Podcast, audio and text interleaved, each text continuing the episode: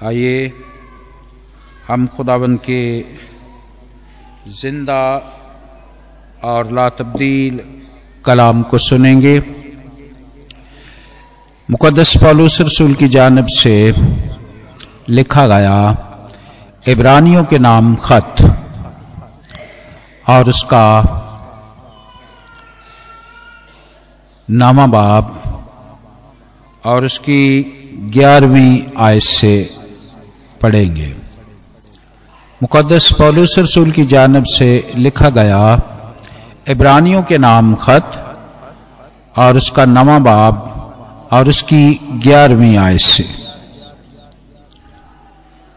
जहाँ पर लिखा है, लेकिन जब मसीह आइंदा की अच्छी चीज़ों का सरदार काहिन होकर आया तो उस बुज़ुर्ग तर और कामल तर खैमा की राह से जो हाथों का बना हुआ, यानी इस दुनिया का नहीं, और बकरों और बछड़ों का खून लेकर नहीं, बल्कि अपना ही खून लेकर पाक मकान में एक ही बार दाखिल हो गया और अबदी खलासी कराई।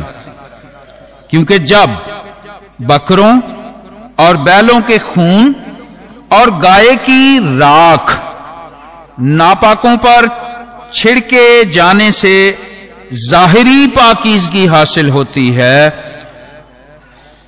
तो उसका खून जिसने अपने आप को अजली रूह के वसीले से खुदा के सामने बेऐब कुर्बान कर दिया, तुम्हारे दिलों को मुर्दा कामों से क्यों ना पाक करेगा? ताकि ज़िंदा खुदा की इबादत करें। और इसी सबब से वो नए अहद का दरमियानी है, ताकि उसकी मौत के वसीले से जो पहले अहद के वक्त के कसूरों की मुआफी के लिए हुई है, बुलाए हुए लोग वादे के मुताबिक अबदी मेरास हासिल करें। पाकलाम के पढ़े और सुने जाने पर खुदावन की बरकत हो।